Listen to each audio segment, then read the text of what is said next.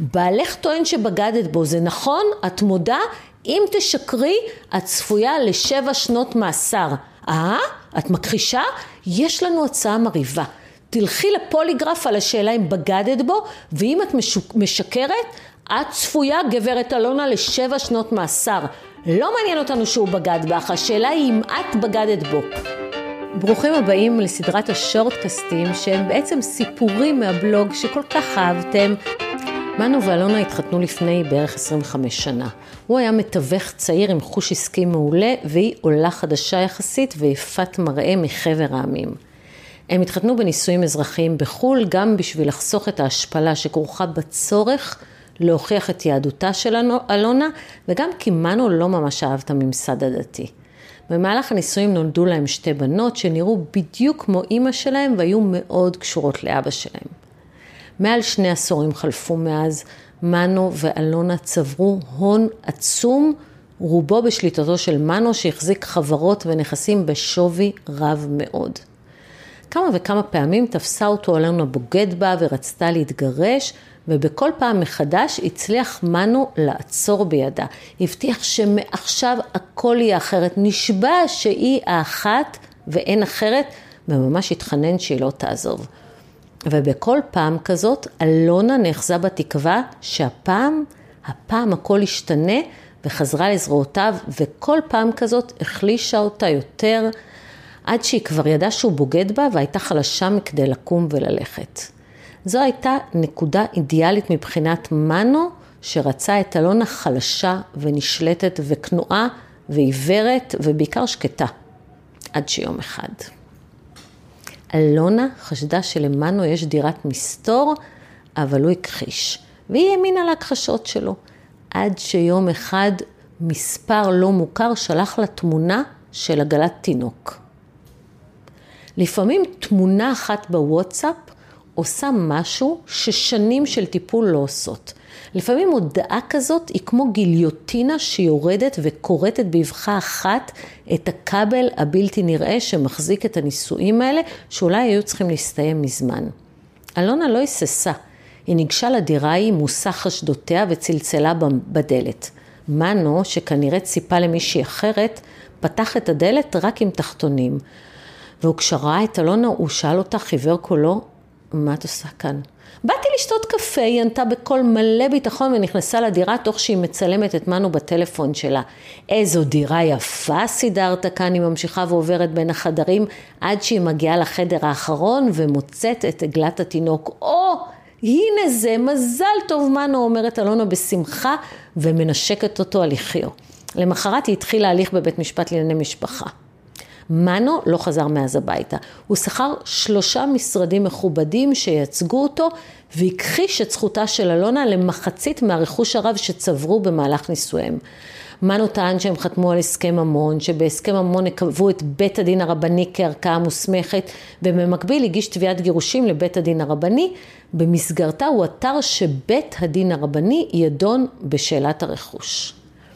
התנהל הליך ארוך ומרובה עדים בבית המשפט לענייני משפחה, שבסיומו ניתנה החלטה שקובעת שלא הוכח קיומו של הסכם ממון תקף, ושהסמכות לדון, לדון בענייני הרכוש היא של בית המשפט לענייני משפחה. ואת כל זה אני מספרת לכם כי התקיים דיון בבית הדין הרבני. תחילה התבקש בית הדין לדחות את הדיון בשל קיומו של דיון מקביל במשרד שלנו. הבקשה נדחתה בטענה שקיומו של דיון בערכאה אחרת אינו סיבה לדחייה. בהמשך הסכמנו להתגרש והודענו לבית הדין שיש הסכמה לערוך סידור גט. אלא שגם ההסכמה הזאת לא נראתה לבית הדין הרבני, שדרש שיוגש הסכם גירושים, אותו יש לאשר ביניהם, והוסיף וקבע שאם אחד הצדדים לא יופיע לדיון, הוא יחויב בהוצאות גם לצד שכנגד וגם לאוצר המדינה. ההחלטה נראתה לנו מוזרה ולא סבירה, במיוחד שמדובר בגירושים בהסכמה בין בני זוג שנישאו בנישואים אזרחיים. נעצור רגע בשביל להבהיר שבתיקים רבים מסכימים בני הזוג להתגרש ולהמשיך לדון במחלוקות לאחר הגירושים. במקרה הזה מדובר בכלל בנישואים אזרחיים, כך שהגט שניתן נקרא גט לחומרה, ובאופן תיאורטי בית הדין יכול גם להכריז על הנישואים האלה כבטלים, שכן כידוע לכולכם, בית הדין הרבני בכלל לא מכיר בנישואים אזרחיים כנישואים. אבל לבית הדין הזה הייתה אג'נדה משלו, והוא התכוון לכפות אותה על הצדדים. בדיון עצמו דרש הדיין מעורכי הדין לצאת מהאולם ולנסח הסכם. ההסכמה הייתה פשוטה, בדרך כלל היא מוכתבת לפרוטוקול. צדדים מסכימים להתגרש, ויתר המחלוקות נידונות בבית משפט לענייני משפחה.